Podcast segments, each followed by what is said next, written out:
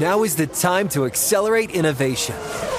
T-Mobile for Business is powering Formula One Las Vegas Grand Prix operations and epic fan experiences with secure, reliable 5G connectivity.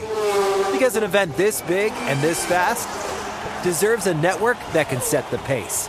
See what our 5G advanced network solutions can do for your business at T-Mobile.com slash now.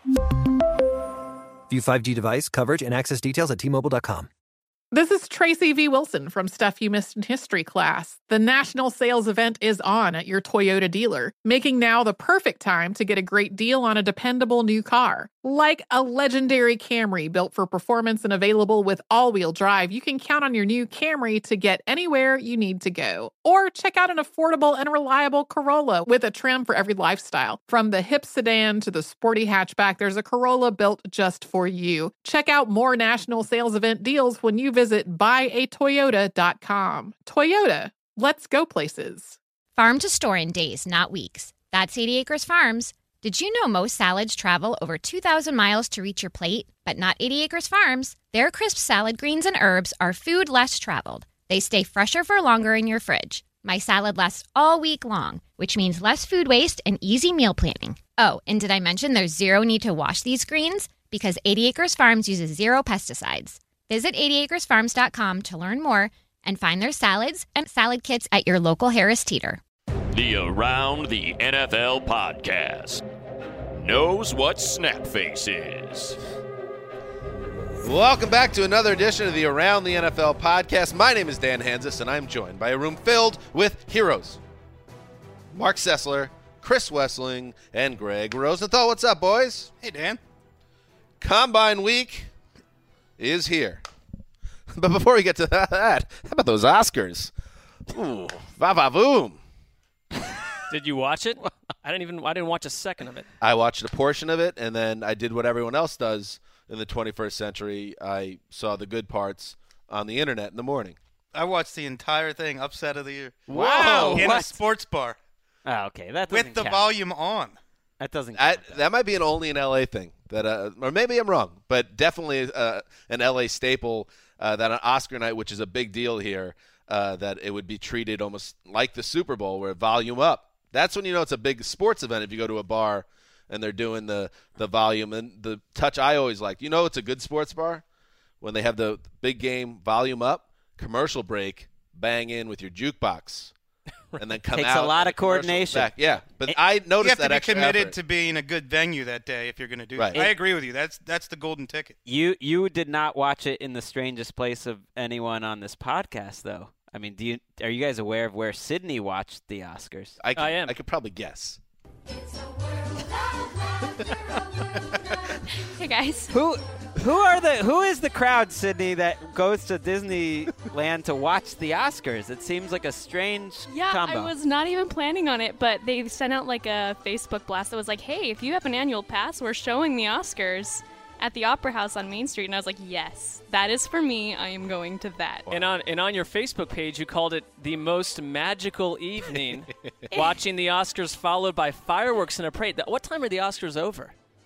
They finish around 9:30. I mean, the fact that there's more fireworks and a whole parade unfurling at Disneyland after that, or Disney, it's it to me it That- feels like a packed a packed evening. That's why New Money uh, is so loyal to the brand because she goes there and she says, "I check my worries at the gate. At, well, after I pay the eighteen dollar parking fee, uh, I check my worries at the gate, and I, I'm I'm a happy I'm a happy uh, woman. this is super accurate. So accurate. There, were- how many? There was, there was no dry eyes in the house. You know, when the Moana girl came out. I Oh. bet. At least not in the Sydney. There was not, and there were a bunch Sang of the uh, song. There Fill were me also that. were no dry eyes after the end.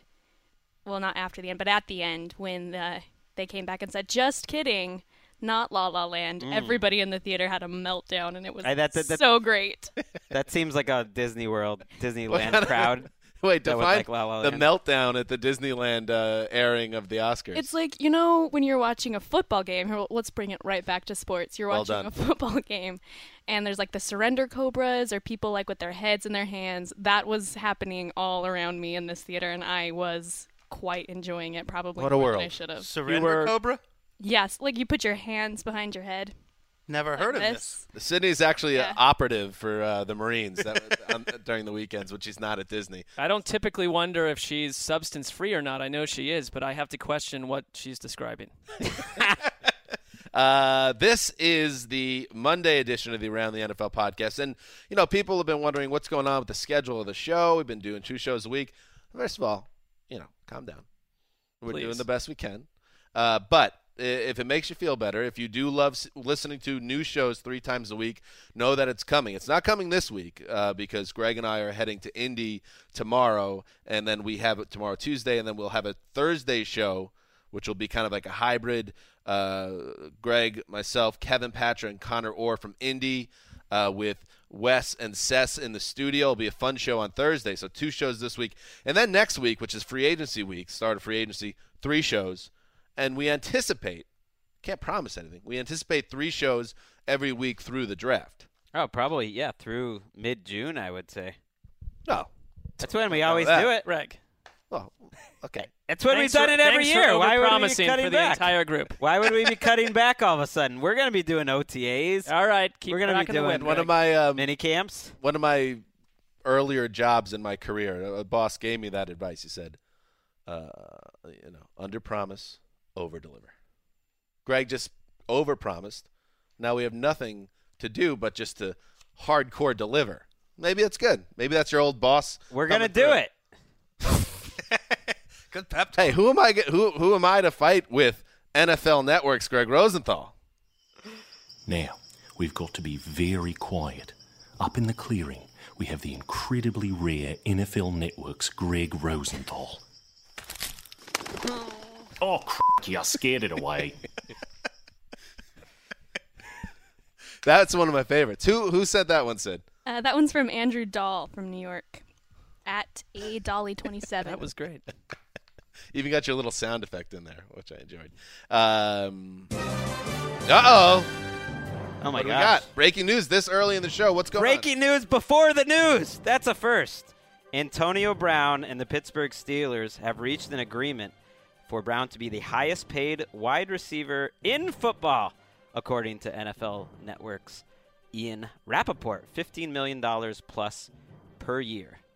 And that makes a lot of sense, uh, right? I mean, there was some talk that he was getting on the nerves of people inside Pittsburgh. Uh, he had that issue with the Facebook Live posting and, and some immaturity issues, perhaps. But the production speaks for itself. This guy has been the best wide receiver, West in football, arguably, but statistically wise, it's hard to argue it for like five years.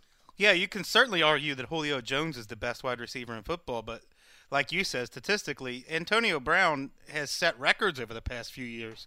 He's been the most productive wide receiver in football. And I mean, they, they all the whatever the the issues were with him and some of this off the field stuff, they made it very clear earlier this month that they wanted him to retire along with Le'Veon Bell as a Steeler, and they made it work quick. Now, I mean, we talked about there's a there's other wide receivers that we'll get into today that could hit the open market, and I wonder how long he'll be the mo- that most highest. Not long. receiver. This is That's- why the Steelers are the Steelers. They're I- smart. yeah. But what? Where? But is, isn't Antonio Brown's agents thinking why not wait a little bit for this? That's I- a I'm- fair point. but Yeah. You see why that the timing of it definitely makes sense from Pittsburgh's standpoint. from their side, yes. Right. I I think, and we'll get into Alshon Jeffery, but Ian, Ian also reported that he's going to hit the free agent market, or he's expected to, and I I don't think there's any chance he doesn't top Antonio Brown. I, I really think he's going to make more money than Antonio Brown. So if you're the Steelers, who set a price on players and, and have been very good about that. I mean, remember when they let Mike Wallace go, and uh, and eventually They gave his contract to Antonio Brown. yeah, exactly. And and if Wallace had taken the lesser money, who knows what, what would have happened? But they did not want to pay Wallace more. They let Antonio Brown go. They let Emmanuel Sanders go. They set a price here for Brown. They're saying, hey, you can make you the highest paid receiver in the league. You got to take it now. He's going to take it. Why not? You know, it's a it's a win win. But I think the the contracts are going to go crazy this offseason. So there you go. Right off the bat, breaking news on the Around the NFL podcast, a show sponsored, of course, uh, by Mr. Flame's economics class in The Hague, the Netherlands. Mr. F. And uh, in addition to the latest in the franchise tag uh, news, which the the deadline is fast approaching, March 1st, which is just a few days from now. We'll talk about what else is going on in the news, and then uh, we will get to, and this is one of the big uh, releases every year uh, for around the NFL, the free agency 101. Uh, Chris Wesseling and Gregg Rosenthal team up uh, to break down the top 101 free agents. Saucy. Uh, and that came out Monday morning, hot off the presses, so we'll talk about that. Uh, but before we do that, we already did some news, but now we're going to do the rest. Uh, so, Sid, let's do it. It's coming! It's headed right for us! It's already here! Ah, yes. Bill Paxton passed away over the weekend, uh, age 61. Great, a, a sneaky, great career, Bill Paxton. Anybody have a, a Bill Paxton favorite they want to throw out there or a project? I like Big Love. That was an HBO show that Great he in was that. star of. Great in that. That uh, I thought he he carried that movie well. Uh, but in True Lies, I would love. I walked. I talked to Sydney before the show about uh, what drop to use. That was from Twister, which was probably his most like well known movie. But uh, in True Lies, he has some amazing lines. Uh, he plays like a cheap used car salesman. That seduces Jamie Lee Ca- uh, Curtis's character, and then gets his comeuppance at the hands of Arnold Schwarzenegger. But a lot of good movies. totally likable guy. Like I think he also is the kind of guy. Whenever he was in like a scene, he would take he would steal the scene. He was a scene stealer. He didn't start as an actor either. I could see you, Marc, as a scene stealer if you were Can't even get on set. in the Hollywood business. I that's a total what if. Not even live in the same town. Couldn't be farther away.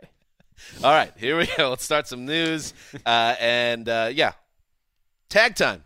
Tag talk. Tag, you're it. Okay, that's how we'll get into the segment. All of the franchise tags, some of the big names, and we'll start uh, with the biggest one. And he is a teammate of Antonio Brown. And this uh, came down shortly before we came upstairs to record today's podcast. Le'Veon Bell will not hit the open market. The team, uh, that being the Steelers, placed the exclusive franchise tag on the running back Monday, uh, according to Rap Sheet. The exclusive tag means he cannot negotiate with any other team. Uh, the Steelers later confirmed this news, uh, and that tag is expected to surpass 12 million for running backs this season. Gregg, I feel like Le'Veon Bell is one of those special players, uh, and running backs don't get paid in the league. So $12 million, and we assume they're going to try to hammer out a long term deal. But if he plays under this tag, that is a great bargain, I think, for Le'Veon Bell, considering how important he is, right? Well, for this year, it's a fair price. I mean, he's he's the high, he's going to be the highest paid running back in the league, maybe by a good amount. But the Steelers are using this exclusive tag, sort of as a uh, an olive branch. Like, hey, we do value you. We could have easily put the eight million dollar tag on you, and you would have been on our team, and you would have been stuck with it. But really, they're they're playing it smart. This is a guy who's had injuries, who's had suspension, and he's going to be playing for a one year contract. And if he stays healthy and is Le'Veon Bell again, I'm sure he'll get a long term deal next year. Yeah, I think it's going to be hard for them to find common ground on a long-term deal because I think Le'Veon Bell wants record-breaking money for a running back. And he's 25 years old, he, but he's he's hurt a lot. And right now, he's rehabbing his way back from a groin injury that knocked uh, knocked him out of the AFC Championship. We know the knee issues he's had. He had reconstructive surgery, and he's had some off the field issues. So it's not uh, a home run, no doubt decision you would think for the Steelers. And Gregg, you said the uh, if you could just clarify for the audience the difference between the eight million dollar tag and yes. the twelve million dollar. Well, the exclusive tag means no team can try to trade for him, and it's a higher number this year. It's twelve million dollars for running backs, and the non-exclusive tag, which basically what everyone else gets. In theory, other teams could try to trade for him and give up two first-round picks. It would have been eight million dollars. I mean, Le'Veon Bell should think about whatever long-term, whatever the best long-term deal that they give him eventually this offseason in terms of an offer, whether it's 25, 30 guaranteed and you know, 10 or 11 a year, whatever. You should think about it because running back, you, you would hate to see a guy have a torn ACL and like lose that. I mean, it, it's kind of like one in the hand or what? What is it? What is the frame? One Two in in the hand, bush? two, in the bush. I mean, it- that I hate is- that phrase. That also means nothing in today's society. Whatever. I'm sure it had a very Right. strong meaning at one point. That's like Let's uh, kill it. Joe It's Thomas, your boy Mark on the Browns. He was tweeting about some of the questions he got asked at the combine in 2007, and one of them was, uh, "Would you look a gift horse in the mouth?" What? What? How do you answer that? I mean, back in 2007, that was probably a very that made a lot of sense. That term. It's 10 years ago. Anyway, in other franchise tag news, Chandler Jones, uh, who was traded from the Patriots to the Cardinals last year, uh, he has been fr- he has been hit with the franchise tag. He'll play under the linebacker tender, which is worth uh, 14.1 million for 2017. He did fulfill expectations, Chris Wesseling, in his first year with Arizona, and you would think uh, the the Cardinals do not want him out of the building either now or one year from now. We knew this was coming. Bruce Arians told everyone in early January, "We'll we will place the tag on Chandler Jones if if we don't reach an agreement." They had no intention of letting him hit the market after he and Markus Golden teamed for more sacks than any other uh, than any other duo in the league last season. So I think the the key thing with Arizona now is do all three of Calais Campbell, Kevin Minter, and Tony Jefferson hit the market now that uh, Chandler Hmm. Jones has the franchise tag. Campbell, I think, is getting there. He's gonna end up by the time all these tag guys are taken off our list. He's gonna be in our top five, if not our top three, and I think he wants to see that money. Uh, in other news, Kawann Short, uh, the uh, Panthers standout, he also has been hit with the tag. The fifth-year defensive tackle will play under the tackle tender, uh, which is worth tackle tender talk. Tackle Talk's back. Tackle Talk's back, worth roughly 13.6 million in 2017. Marc Sessler, another expected move there. Yeah, it's just a laundry list of completely expected franchise. Ta- it is. This is exactly the people that we thought, and they all, you know, they came today, and I think this makes sense for them. They've got a first rounder in Vernon Butler. Um, they re signed Mario Addison, and Star Lotulelei becomes a free agent next offseason. So you've at least got Kawann Short uh, around for this season, which is more than you can say for the guy they franchised last year, Josh Norman. I don't. I, I question if they would pursue if they're truly going to pursue a long-term deal with Kawann Short. Um, I think he's a great player, but you know Gettleman sometimes does things differently. They get. I almost feel like when they let Norman go, they have to. They have to get short signed. It. I mean, it, it's on them to do it just because he's a young, great player. Are you He- saying it would be short-sighted? Wants a lot of money. And by the way, Marc, uh, I don't like to call out a colleague uh, on the pod, but it's actually pronounced. Better not be me. Yeah, it's you. It's pronounced Star Lotulelei. Ah, my bad. It's Thank you. Well, that's your job to correct us in those situations. You got you got to hit that accent. You know who was tagged?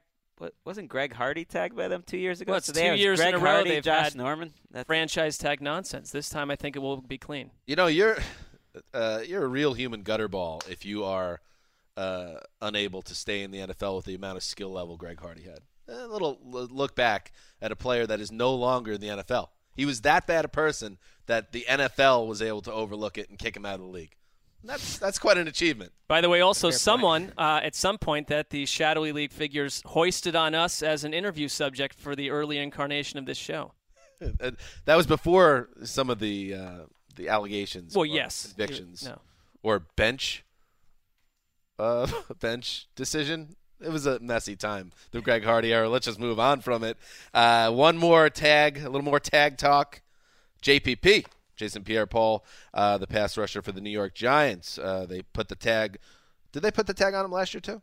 They did sign him to a one-year, ten million dollar prove-it deal. He proved it, so now the Giants are tagging him, tagging him again, and we'll see, or tagging him for the first time. Somebody help me out here. Was he tagged? They they did tag him two years ago. Okay, that's- I I'm knew sure. I happened. I would guess he's the first player in NFL history to be tagged twice, with a year apart in between, all with the same team. It Yeah. seems, seems insane. When you Well, blow off part of your hand. Yeah, I Yeah. mean something What happened history? there, but yeah. Yes. But we'll see. I mean, he's going to get paid a lot of money, JPP. Uh, but will a deal get done? I think we saw enough uh, this year that the Giants would uh, want to get something done, and they don't have any problem spending a lot of money on pass rushers. We know the Giants. There were questions in years past if JPP was viewed uh, as a little bit of a strange guy inside the team, inside team walls, and it, I, I maybe that's changed. I mean, if they show this much interest in him, but that was that was out there amongst some of the beat writers. What, I mean, that, that- he was a weirdo? You know, there was just maybe some questions This about a headache. JPP, the person, but This I, team I employs Odell Beckham. If you want to talk about like kind of Well, they strange draft dudes. right, and I. But I mean, Odell Beckham. You, you what are you going to do? Let him walk across town to the Jets? I don't think so. I mean the the money the money's crazy, but it's the same per year that that Vernon got, And I think it's a big trend in this free agent cycle and generally in the NFL. I don't think teams are going to mind paying huge dollars on one year contracts or two year contracts in some cases. Like, fine, we'll love to play you you know 17 20 million dollars a year but they don't want to give the long-term money out. and none of these deals these four five year deals really aren't five year deals Right. to begin with so they're just maybe it's a more of an honest approach All right, so some of these, uh, Marc, you weren't impressed. You said these were expected, whatever. It's not that I'm not impressed. I think that even in even weeks ago in articles, you know, outlining who would be tagged, Tag I think it's Primer, sort of baby! like six for six at this point. All so. right, so here's something that surprised some people, surprised me at least. The Bears not expected to franchise tag Alshon Jeffery, uh, their standout wide receiver. That, according to uh, Ian Rapoport, he reported Monday they aren't expected to put the tag on him. He played under the tag in 2016, earning 14.6 uh, million dollars, uh, and the Bears uh, were given a decision to tag him again, which would put him at 17 and a half million as a starting point, or at least a locked-in one-year salary. Uh, but they apparently aren't going to do that. And uh, you know, Wes, uh, Alshon Jeffery is maybe a guy with some red flags because he's had injury issues, uh, but he's young. He's in his mid 20s. He's proven in the past that he could be as good as anybody when he's healthy. The Bears are in a rebuild slash got to make progress year with their current regime. Don't you want him in the building? It's quite the conundrum for the Bears. You're talking about a guy who has had many injury issues, uh, has not always played in shape, in football shape, was suspended last year, and yet if you let Alshon Jeffery go and he becomes the highest paid wide receiver in football, who do you replace him with? The guy you drafted two years ago, Kevin White, has been so far an unmitigated bust. Even when he was healthy last season, he wasn't playing that well. So who is I, I know Cameron Meredith played well with Matt Barkley down the stretch, but I don't think anyone considers him a number one receiver. I, I think that you you really have a, a bare bones wide receiver core mm. now. They're just listening to you talk. They got to be high on the list of teams that'll be signing free agents. So I think they'll end up replacing Jeffery with someone that's not 17 million, but maybe it's 10 million. DeSean Jackson or who you know Kenny Britt or Kenny whoever it's going to be. I think they're going to end up having to spend some money It- at, at wide receiver. To me, it points to they probably don't have a high opinion of him inside the building. exactly. I mean, they they're the team more than anyone that knows his highs and also his baggage, and and a lot of times we don't even know what a lot of that stuff is. It's it's also maybe just the the, the price point I mean, the for price someone is- that's not. He's play. He's played 20 games over two seasons. the PED suspension after getting hurt, like that combination, and they, you know, when he got suspended this year, John Fox had no forgiveness for him publicly. He basically didn't buy Tells you a lot. either either didn't buy Jeffery's excuse or he just said that's not good enough and kind of called him out for it. Uh, He's gonna get some cash though. Bucks. I don't know who who signs him. do you Jet- think he get? I mean, the the Bu- is he does he fit no, on maybe the not Bucks? the Bucks. Do you think he surpasses Eagles. uh, Titans. Titans. Wouldn't surprise me if they finally get a big receiver. Titans would make some sense. Do you think he could surpass Antonio Brown money, which we don't know exactly yet, so maybe that's a bad question. But do you think he's a guy that could get paid to the point where a guy with that many question marks is the highest paid receiver in the league?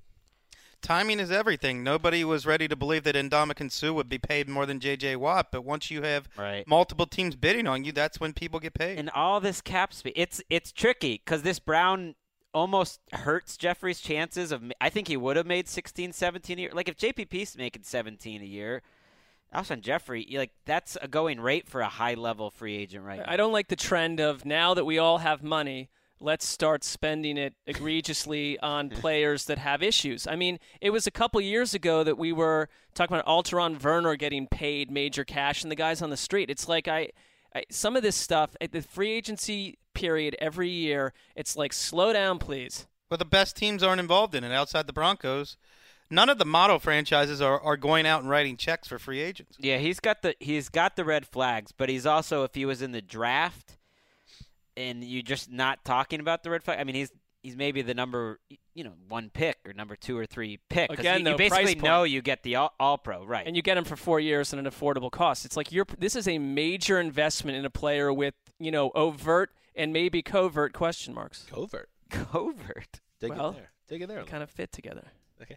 Uh, moving on, uh, out of tag talk, we're still ta- tackle talk. Well, not technically a tackle. He's a center, but he's on an offensive line. Uh, and but it won't be the offensive line of the New York Jets because Nick, Mangold, after uh, 11 fine seasons uh, in New York, was let go, uh, released on Friday, which was the latest uh, indication yet that the Jets are in a full blown uh, rebuild mode because Mangold is old but not ancient. He's 33 and has always played at a high level. This past year, the injury is an ankle injury, which is pretty serious as it turned out, uh, kind of messed up his season this year. Uh, but the Jets continue to move away and clear salary because they had one of the more kind of messed up situations is that the Jets, despite having a roster not filled with talent had one of the more bloated salary caps, and they had to do something about that. So it leads to tough decisions, including goodbye to Nick Mangold.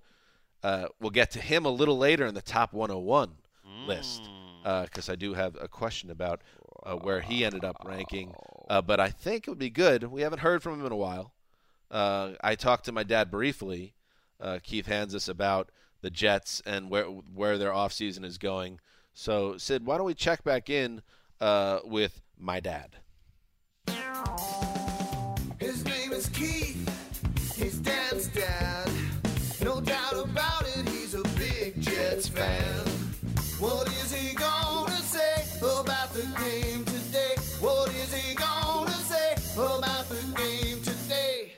The uh, release of Mangold is uh, is a terrible move, I think, for the Jets at this time. I know they're trying to reduce the cap space, but I still think he's a, a leader, and I, I was uh, against that move. Uh, so we'll see how that all plays out because their offensive line is in bad shape. Um, Revis, I think they should uh, eliminate him at this point because eliminate I him. uh, his uh, play from last year was terrible, and uh, we'll see what happens. The quarterback that still, still seems to be, I think, a trade has to be done. Okay, we can't go with the guys we have right now. So that's it. Thanks. Listen, Marc, when I say we're heading toward the corner, you listen to my dad's voice. Not a lot of time, not a, th- a lot of things to be excited about right now. Well, listen, there are a lot of corners. He's on the second corner right now. you ain't taking my corner, but I he said he nailed one thing. You look at you look at New York's depth chart along the offensive line. It was bad last year. It they absolutely need to address it in every way they can. They have two, they're both their guards And are three signed. starters. They have two guards, uh, and everything else is undecided. And that was a great draft. I think it was a Tannenbaum draft. Uh, they got Mangold and Brick Ferguson in the same uh, round. Uh, now both those guys are out the door. Can't, Uh, you can't keep Nick Mangold at nine million dollars. Yep. Coming off missing half a season, not playing, not playing well in the half or the same level that he played. I'm sure they tried to get him to take a pay cut, and I'm sure he's at the point of his career that he's interested in looking to see what else is Yeah. out there, and who can blame him? Yeah, I, I don't disagree with the move, and I, I wish him the best because he was one of my favorite Jets. Uh, moving on, this is interesting.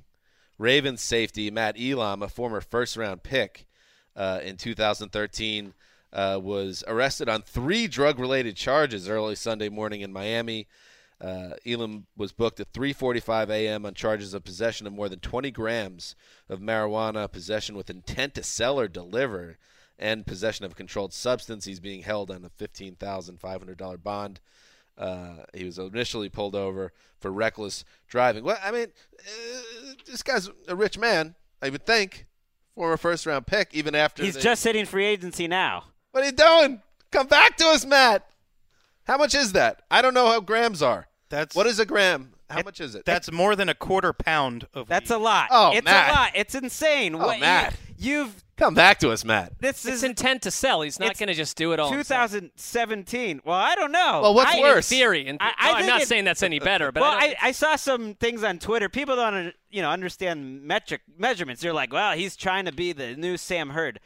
No, Sam Hurd was like trying to be Marlo from The Wire. He was like a kingpin. This is just like this sounds more like I'm gonna have a lot to bring for all my friends at a party. Or like, there's no reason he should be carrying around this much when you've got that much money at stake.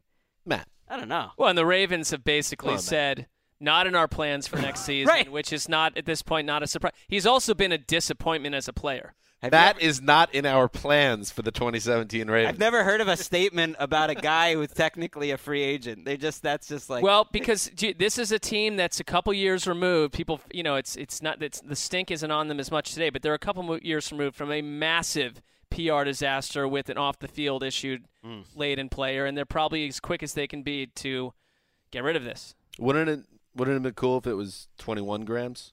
Because there was that movie. Yeah, I mean, to a very That was a- small group of people that would rec- would get that connection. Yeah, Sean that was Penn a different. That was a different substance. You know, 21 grams. But yeah, What was that? Booger sugar. yeah. essentially. Uh, let's see what else. Let's get through the rest of this news. Uh, Rob Gronkowski, summer Bronk, uh, Gronk getting off to an early start. For whatever reason, he was at the Daytona 500 uh, as a sideline reporter. Hmm, Why not?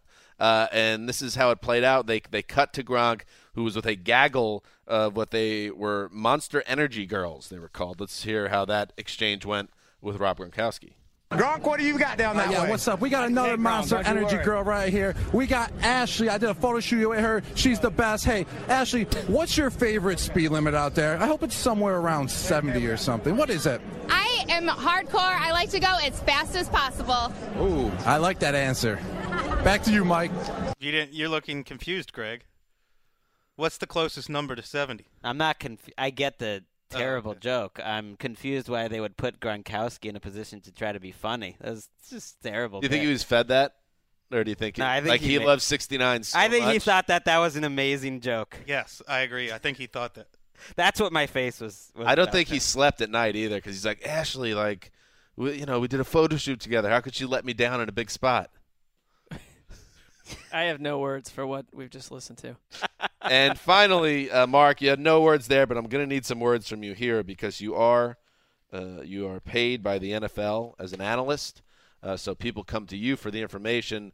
The Green Bay Packers uh, have mi- announced their coaching staff uh, for the 2017, 2017 season, and David Raih has been appointed the team's offensive per- perimeter coach. Uh, for the fans out there, the layman, can you break down what an offensive perimeter coach does? Hmm. Very excited about this signing. Uh, I think it's a big, it's a new frontier for the Packers. Chris, I would like to hear why you th- what you think he'll be doing. wow, I think he'll be monitoring the perimeter. That was like Warren Beatty, like passing it off to Faye Dunaway uh, because he knew th- that the Oscar situation uh, was foobar. That Mm. was you just did the same thing. You're Warren Beatty. Congratulations. So the perimeter is everything outside the numbers. Right. So before, I mean, it actually, I think it's what is it a spread offensive coordinator on some No, level? now you can't I mean, you can't jump back in now. If Marc. you- I can do whatever If I you want to do. think How about about it- that? Sit down. If you think about it, it's a genius move. Good for you. Why is it a genius move, Well, Gregg? for for decades, almo- you know, century almost, every you know, we've only been worried about the interior. They're the first coach to say, "No, let's have a coach out there on the perimeter. I no. We're gonna get that part of I the think field it's settled." probably like someone needed it. You know, Mike McCarthy's got a lot of friends out there. Someone's like, I need a job. He's like, Oh yeah, we'll get you a job, and they'll come up with a very fancy name for getting this fellow on the payroll. So that's one way to look at it. I mean, no, nobody Dave can Raih. explain what it is. So, Well, he's been with the Packers for three years. Uh, well, you've ascended into this role. he spent the 2014-15 season as a coaching administrator, and 2016 as an assistant offensive line coach. So obviously, the man has a really good uh, football pedigree to be able to be offensive line. What's more interior, Right. than the offensive line, and now he's moving out to the perimeter. Isn't that the inverse of the perimeter? Yeah. The interior. it's Well, he knows the enemy. it's maybe it's a little bit like the NBA. You know, everything in the NBA is all about three point shooting, the perimeter. Packers thinking money ball, perimeter. Hmm. Money analysis, Gregg. Huge stretch. All right, enough of that. That's what's happening in the news. Now, now that's what I really want to get to. This is the, the centerpiece of today's show because Wes and, and Gregg, they're the scientists. Every year they get together and they, they put their heads together and they deliver something that the, the football cognoscenti gets excited about. It is free agency. One. Oh. One. Sell it, baby.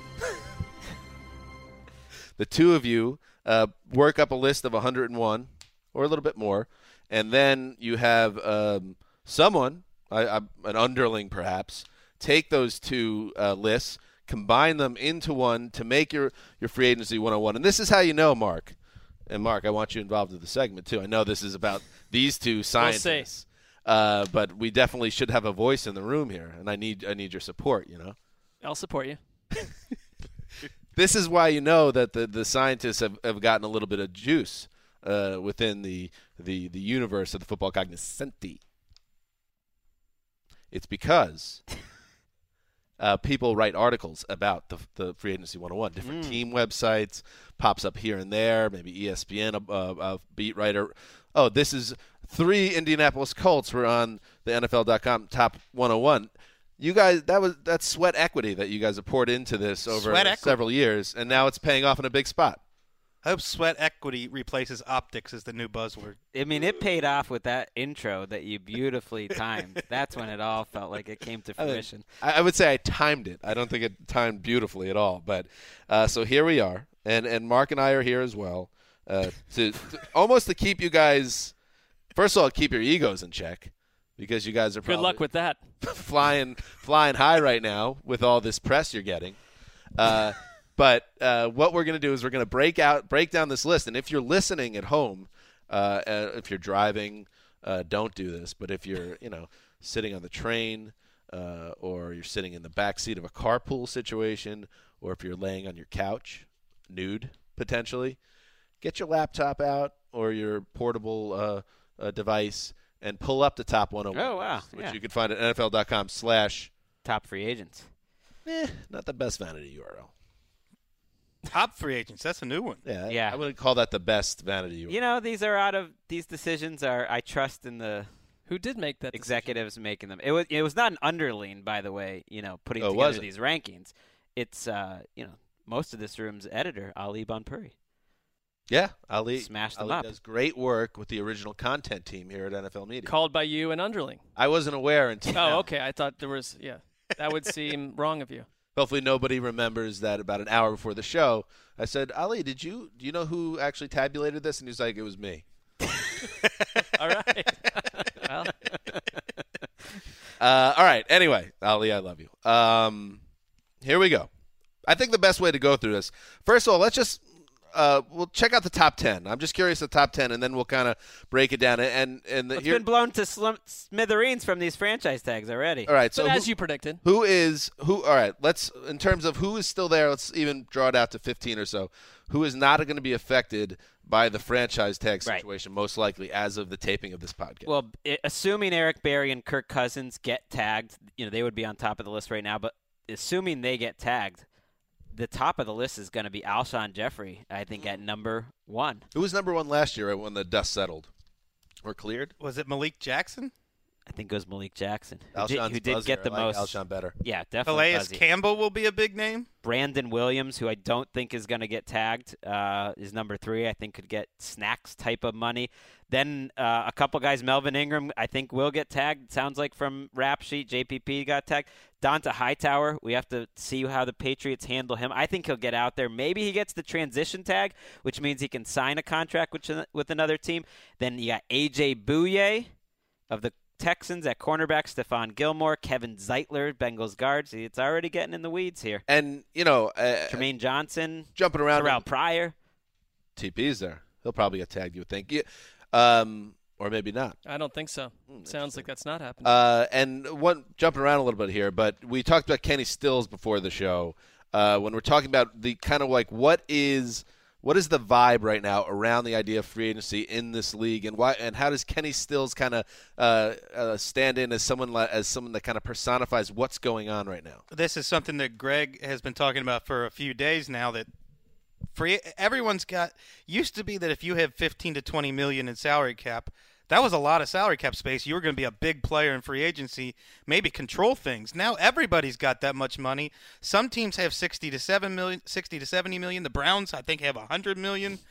Everybody's got money to spend, and when you hear the Miami Herald report that Kenny Stills has a 12 million dollar a year market, it's crazy. Wow. Twelve million dollars a year for a number three receiver who is coming off a career year from a touchdown point of view, but I don't think anybody Kenny Stills is nobody's idea of a of an ideal deep threat. Well, a guy that the and I think he has potential, like as a good role player, maybe a number two receiver, but a guy that the Saints essentially gave up on, and you know is coming off, I guess, his best season, which had 726 yards. That's why this Antonio Brown signing, I think they saw the Alshon Jeffery move, you know, getting to free agency, and the, you know these reports are out there about Kenny Stills, and it's like we better sign Antonio Brown quick before things get crazy because the amount of money you said it people get worked up about who has the most cap room. What's the difference between 40 million and 80 million? You got enough. More than half the league has more than 35 million, and that's before some of these roster cuts and everything that's going to go on in the next week in terms of, you know, saving some room and moving money around. Like there's more than enough. Teams can pay who they want, like just about. Like 20 teams can do what they want. Doesn't that kind of, on some level, I don't want to say cheapen the salary cap, but the cap uh, for well-disciplined teams, it works in their favor because they know how to play the game. But there's so much money now, and the cap keeps on going up and up and up.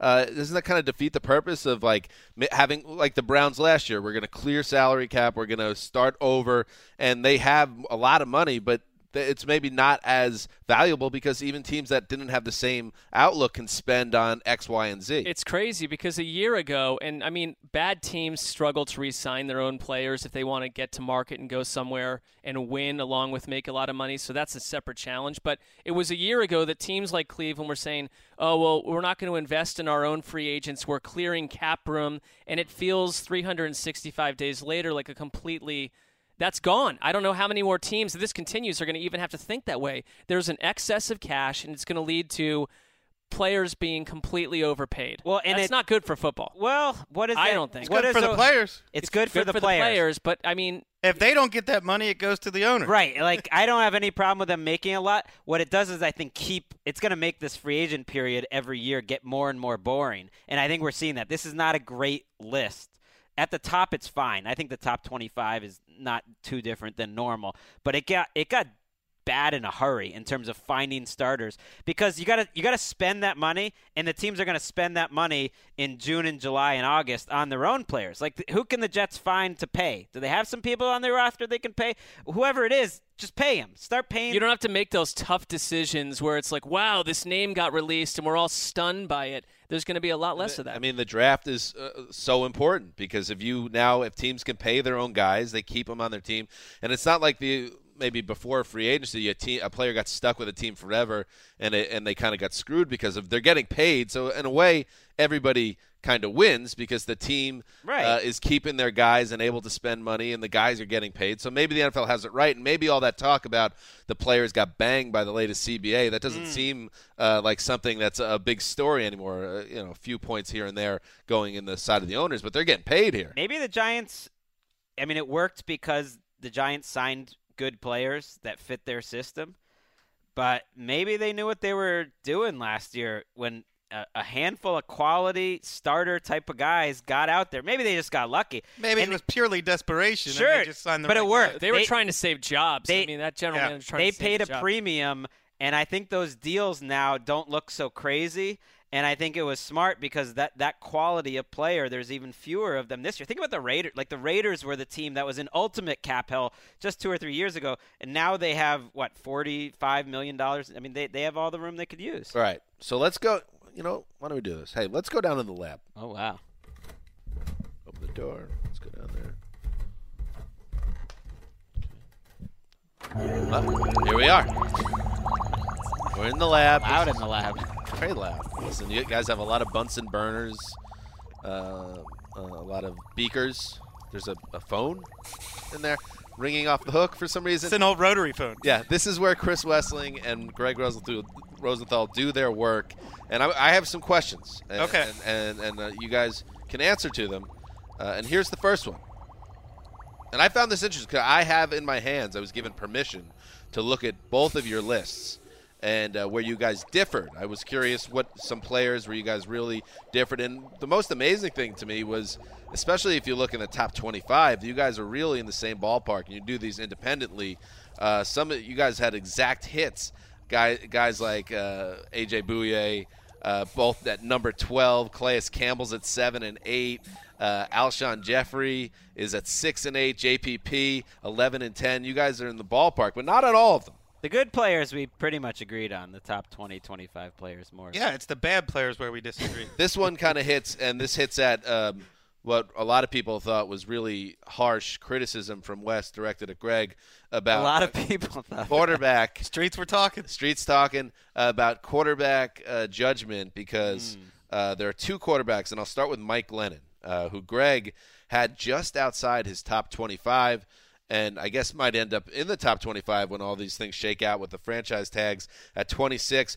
Uh, Wesseling had him all the way at 64, and I think Gregg we've talked about it a little bit, but you think Glennon to be at 26, that is uh, somebody that is a, a starter, you would think, on a team in 2017. has a good chance to start. Yeah, I think quarterback gets a bump. There's no doubt because it's the most valuable position. So let's look at the guys who are around 26 on our list. Uh, Riley Reiff, not anyone's you know vision of an all-pro tackle. Zach Brown, a guy who we couldn't have cared less about a year ago. At this time, Larry Warford. I mean, these are not like superstar players. There's guys that you Thatcher think has the jerseys of both of guys.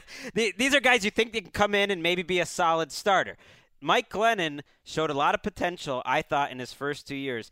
And I watched every one of his snaps back then. I remember his rookie year. I went back to see eh, where did he end up in the year end QB index, where I'm watching every play, I'm grading it. He was he was the 21st, 22nd ranked quarterback. As a rookie, with some terrible offensive coordinators, I thought he showed some things, some anticipation, some accuracy, some uh, big arm. If you've got a guy who can could possibly be a starting quarterback, I don't think it's crazy to put him that high. As Wes, I mean, Marc, you and I both have skin in the game with uh, uh, needing a quarterback. Would you mind having uh, Glennon as a hold the fort type guy? I would not mind giving someone like Mike Glennon a tryout. I'm talking. I'm rooting for a team that's not had good quarterback play in about a quarter of a, de- a century. So why not? But I, I, I'd have him somewhere in between where where Wes and Gregg do. Uh, I, I would say this though that there's been very little buzz around Mike Glennon compared to what was an annual right around this time for three or four years in a row where Mike Glennon was dangled as trade bait. Makes sense. Though. Every draft he time. disappeared for two years. I mean, he really did. Jameis Winston got drafted, And he wasn't as to be fair, he wasn't as good in his second year. Now, granted, he was on his third coordinator in two years, which is tough for any young quarterback, including Jeff Tedford, who like left after two games, and Marcus Arroyo, who's barely in the league, and Mike Sullivan, who's never probably never going to get a coordinator job. It was a tough situation, and he didn't play that great in his second season, which which I think is partly what sticks in Wes's craw.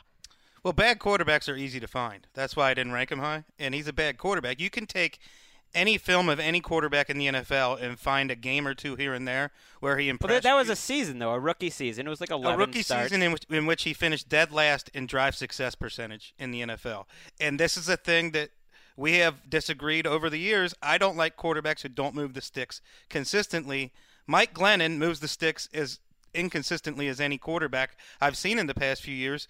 To me, he's a rich man Zach Mettenberger, and I, I don't want that. I'd rather have Brian Hoyer who can move an hmm. offense. He's definitely riskier. You're right. I'm giving a lot to potential. He, over those two years combined, he was ranked 19th in QBR. So it's not like I'm crazy out on a limb here with Glennon. And like we look at some of the other guys on this list, it's like I get these are guys that weren't that good. Like you had Matt Kalil and Mike Remmers.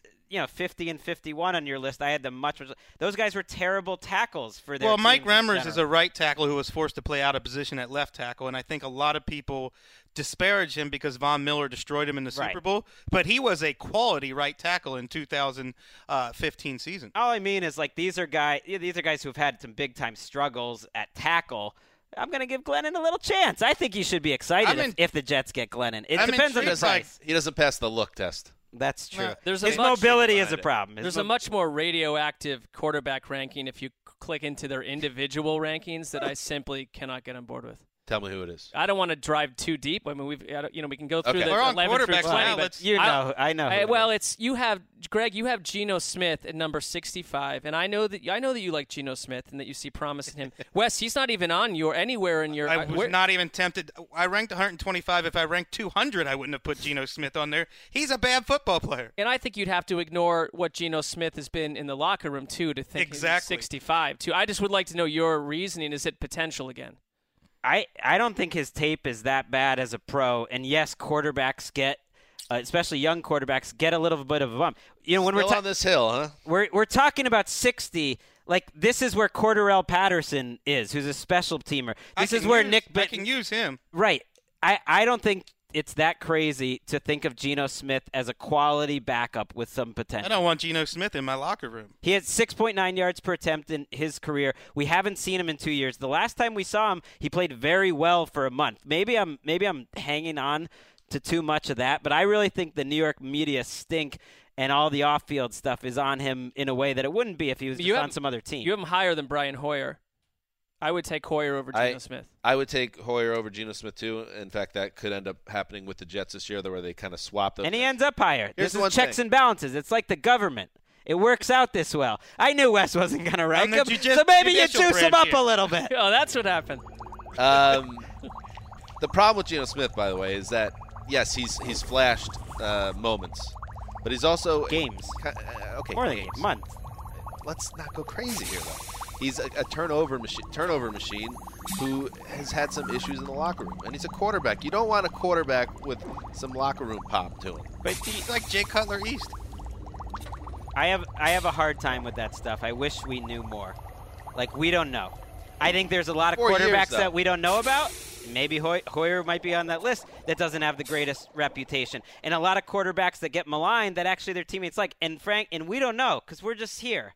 Like we're well, not. Eight quarterbacks have been punched I'm- out. in their I'm- yeah, I am- What, what we do know I'm is more it- than a lot of other quarterbacks are bringing to the table in a negative way. I think he worked. I, I will say I think he lands in the right spot ultimately. Like I'm fine that he's CFL? eight- 89 on the list. You know, checks and balances. Si- Uh, just, I mean, since you brought it up, I will say when he did get his jaw broken by a teammate, which again is a thing that happened.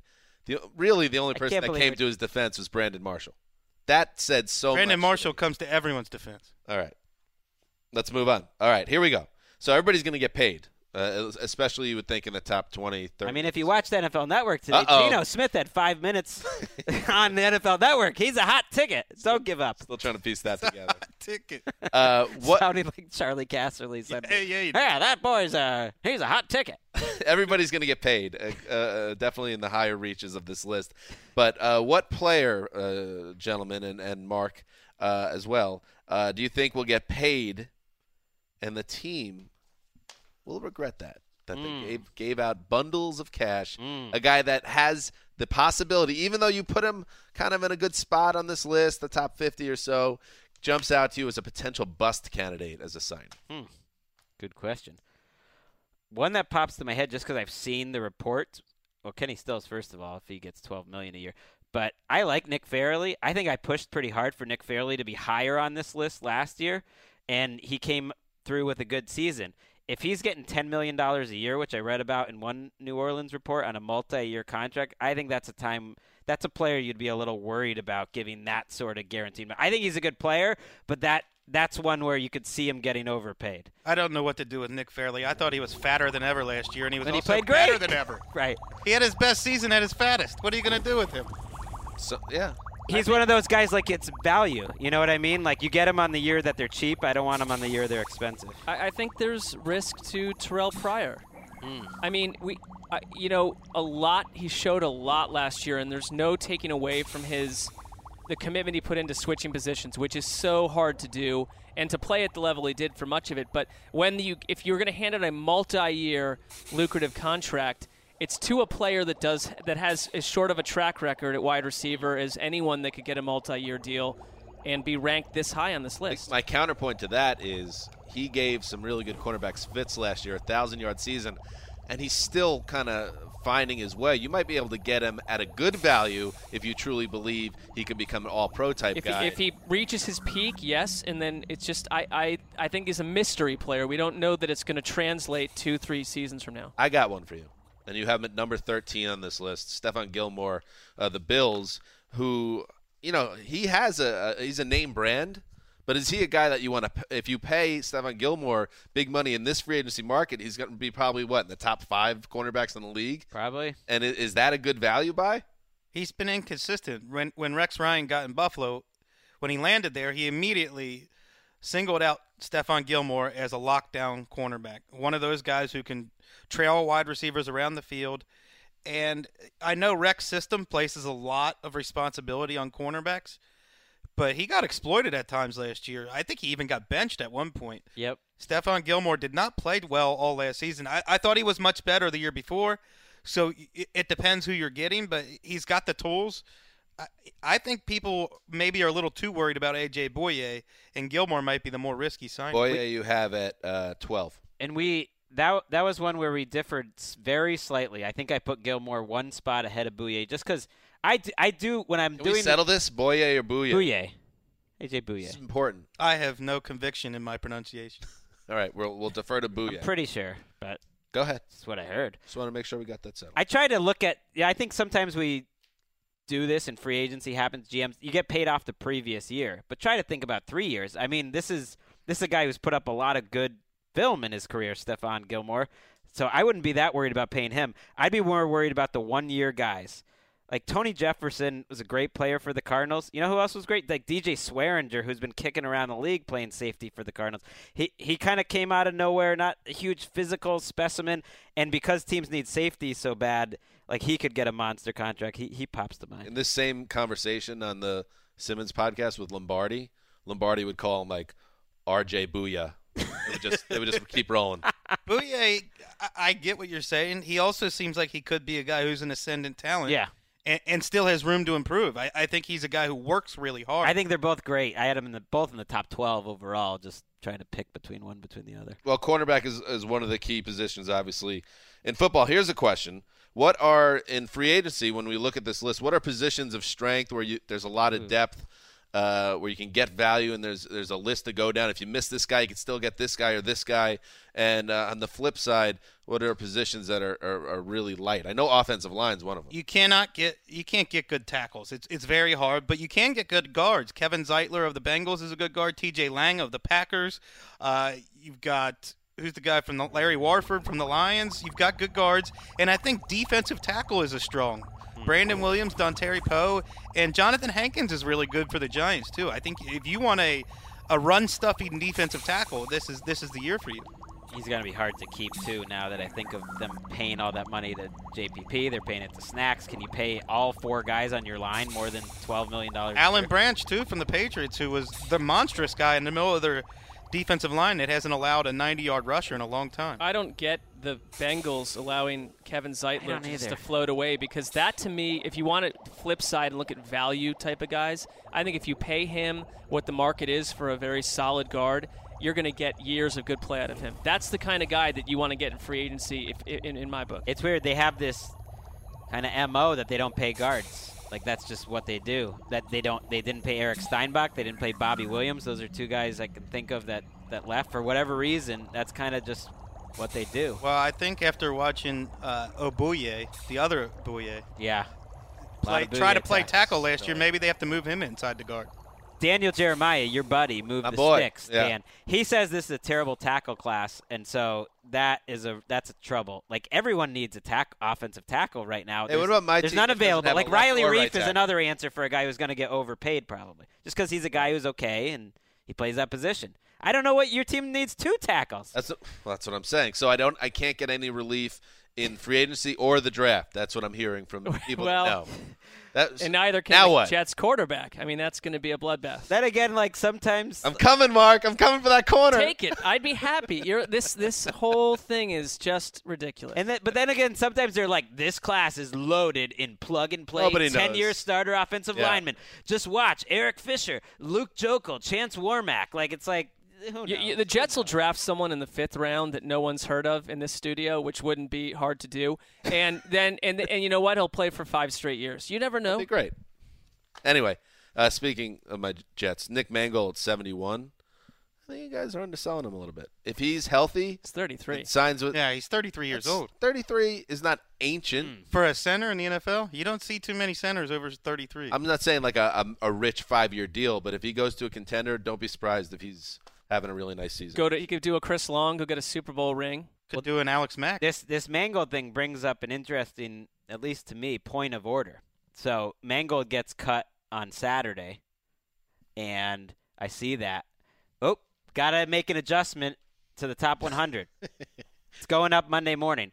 Wes is off gallivanting around. That's one way to put it. The South Coast. With who knows on fire. With who knows what? With his, you know, with a with this, you know, lovely paramour, but also just meeting all sorts of cast of characters, like it's a like it could be some sort of movie. Should I bug him about Nick Mangold, or should I just make an executive decision and just throw him on, you know, mm, where I, I was- where I choose to? decide? I didn't bug him. Yeah, thank you. I Of was at the Figueroa Mountain Brewery and, and ran into one of our podcast listeners. Andy was tending bar at this place. Nice guy. Set, Very set me up. Sent you guys a message. Good guy. Did he send us any beer? That would be better. He did. Oh, good. I have I have it, and I will bring it in. to us. Oh, Yeah, it's awesome. Yeah, we saw a clip of it. I do I do like the fact that 19 out of 20 podcast listeners that you've met and befriended are bartenders. Well, that's. I mean, that's what you're going to have. Where else am I going to go? Right. Um, well, who who else does Wes speak to Next. other than us, like in the world? Yeah, I mean, His like his brothers, some I, bartenders. I don't think I'm going to run into museum curators. Probably not. Who knows? Maybe we're huge in the museum curator industry. You never know. Point. I, that would necessitate me being in the museum to meet him or her. I do. I like the idea of of Wes a movie about Wes's weekend with his paramour, and I like it being called Road Trip. And but there was a movie that came out about 15 years ago Oh. with Tom Green uh, and some other people. Uh, barely remember that movie. Who else was in? Well, they were going to Ithaca College of all places. Yeah, Yeah. Breckin Meyer was involved, I believe. Anyway, uh, but to change it, we put a slammer at the end. Road Trip. with the slammer. If, Oh. if we could get into the Friday night's activities, then we could really unearth some interesting nuggets. I think that's. We'll save that for the After Hours podcast. the After Ooh Hours la. Swingers podcast. Skinamax edition of the Around the NFL podcast. I Fair thought to it, say. I thought my original idea for what Oh. I, I thought not fair to say. my original idea for Thought we were what, the, what the movie would be called Yeah. was was better. As much as I like yours, Sideways too. Sideways. That's it. Oh yeah, yeah. People love franchises. Sideways two. Yeah, Well, people, it was love, people love franchises. Fr- people love franchises. It's been a while since Sideways has been out, and it's like you just read. But then you're connecting it to Sideways. well, you're yeah, We you're were in, the, in- we you're were in in the that same neck of the area. woods. Yeah, you're in the same area. Okay. But now it's it's Wes and the paramour. It's a whole different thing. It's one We of did a those wine tour. sequels where, like, the writer, the director, anyone attached to the first incarnation do not acknowledge this part two on any level. It's like American Psycho 2 starring Mia, Mia Kunis. yeah. Mila. It's a thing that believe is the name. exists. Yeah. Sideways, one of my favorite movies too. Yeah, that was it's all worth Yeah, but what about the slammer? Road Trip. I, I like both of them. I like that. To tell the truth, I, I'd accept either one. Oh, okay, cool. All right, here How we about go. this? Wait, sorry. Yeah. Road trip, slammer, colon, sideways two. Winner. or Sideways two colon Road Trip. I know, but that everyone's Yeah. Oh, expecting Sideways more of a title. This way, you Yeah. throw them off. You think it's something else. Then, oh wait, it's sideways two at the end. Yeah, nobody ever so puts it's completely wrong, wrong yeah, sided exactly.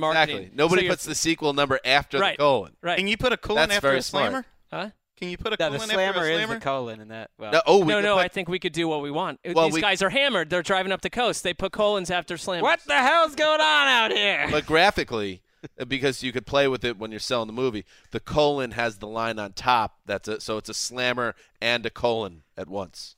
I love it. Okay. Works for me. Settled that. Here's some snap judgments, uh, gentlemen. I would like you to make because these players are not, and I'm saying snapped. I'm saying you got to get. I'm going to go back and forth. You're going to tell me where they are in the top one, 101 uh, if they end up making it. Jay Cutler, Gregg. Snap, snap, throwing it to West. Snap. Forty. Yeah, right ahead of Mike Glennon. Uh, Probably everyone you ask me, I'm going to place right ahead of Mike Oh, Glennon. how dare you? Uh, yeah. Four, no, I'm even higher than that. I'm going. Let's go. Let's go. Snap it yeah, up. Twenty-five. Adrian Peterson. He'll be top 10. No, he will not be in my top thirty. Once these franchise Give me a number. Not top Okay, 30. maybe twenty. 20. Wes. I, I would definitely have Adrian Peterson over Terrelle Pryor. So that would put him in the top 15 for me. Doug Martin. Oh, hmm.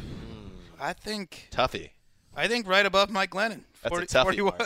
Marc. Mike Glennon. uh, we have Eddie Lacy at 39. I am definitely putting him below because the off-field stuff. I got I got to learn more about what's going on. It seems like a really serious. I'll tell you about it after the show. Brandon Marshall.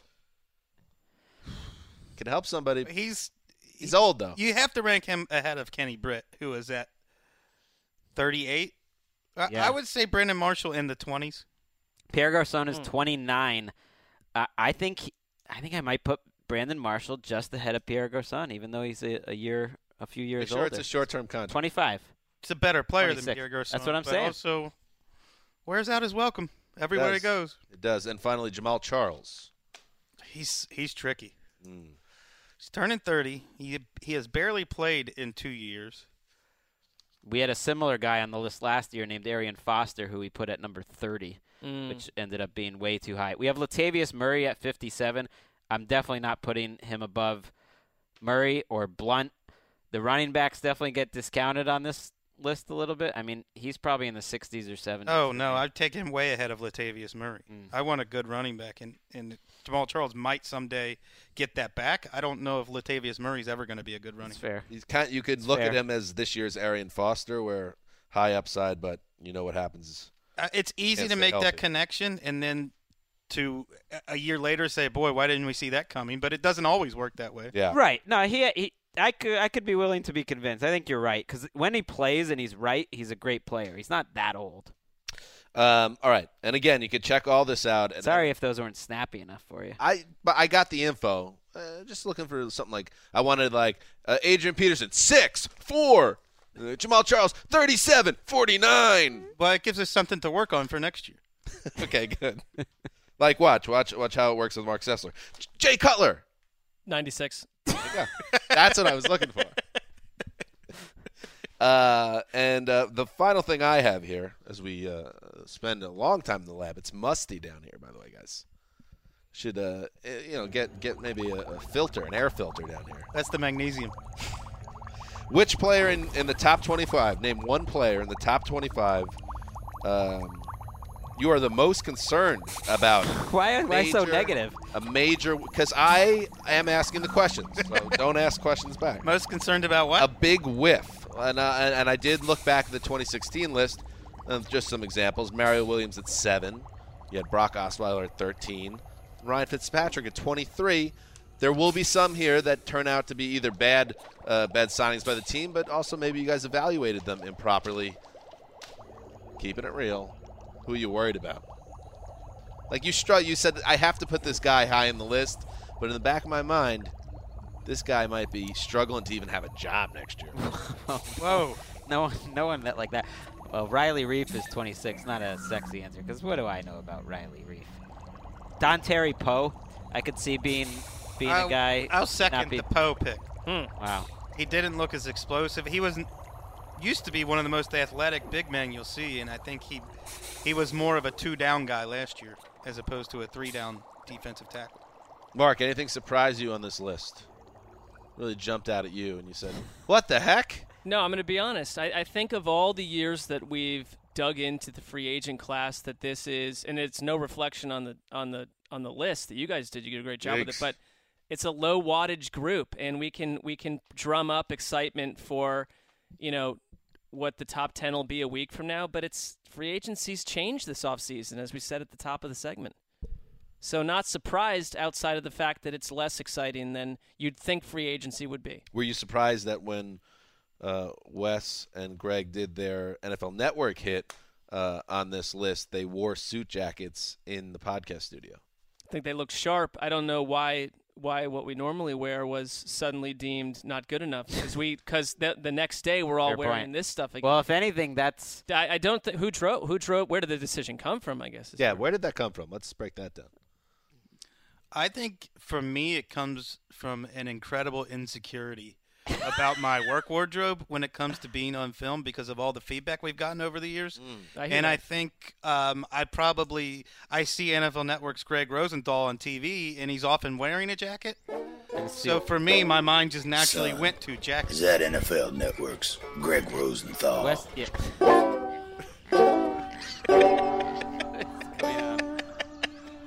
Keep sending them in, folks. That was a good one. Yeah. I, I talked over it. I want to hear it again. Son, is that NFL Network's Gregg Rosenthal? Wow.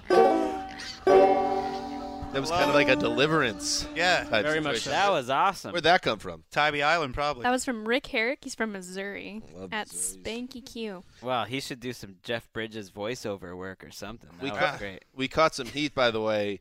Um, we were talking to one of the um, men with offices here that works in the NFL Network uh, division, and we heard through the grapevine that one of the great higher ups, now former higher up, uh, in this company, a third floor, which, as everyone knows, if you listen to the show, we are not popular figures or even really known figures. Uh, yeah, I'd say invisible. Although he ironically was on the first floor. for the people you know making more. Was he? Us. Um, we were described uh, as dweebs uh, because we wear headsets in the studio.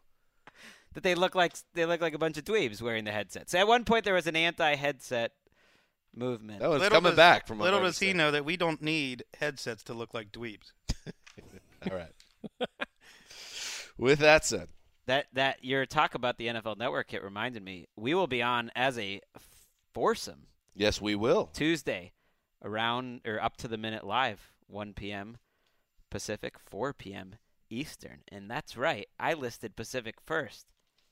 There's a lot of people out here. down. Pacific needs to start deserving some respect. West, West Coast bias. God! Um, okay.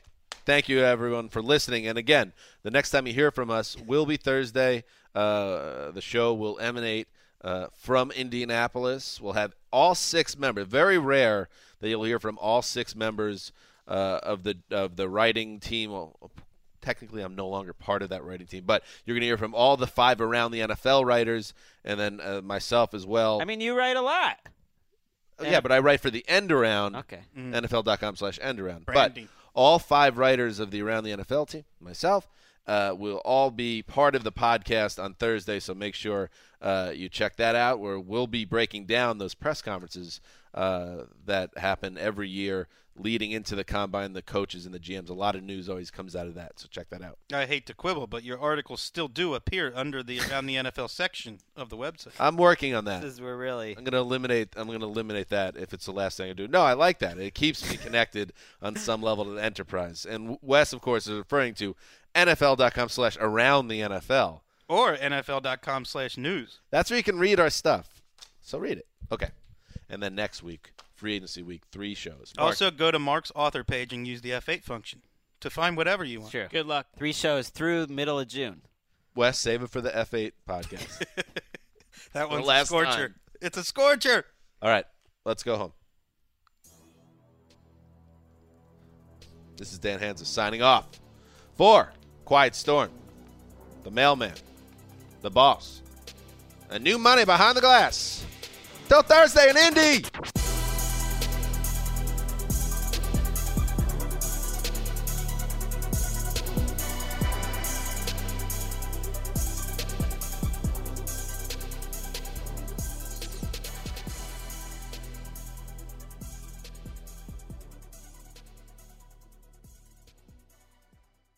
You're a loser.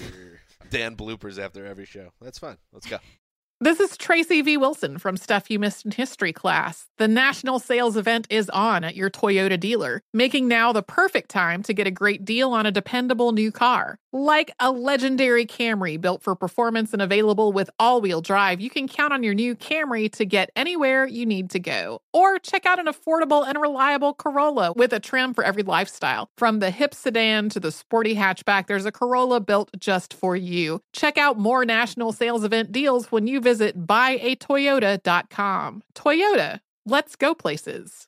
Did you know that most salads travel over 2,000 miles to reach your plate? But not with 80 Acres Farms. Their crisp salad greens and herbs are food less traveled, going from farm to store in days, not weeks.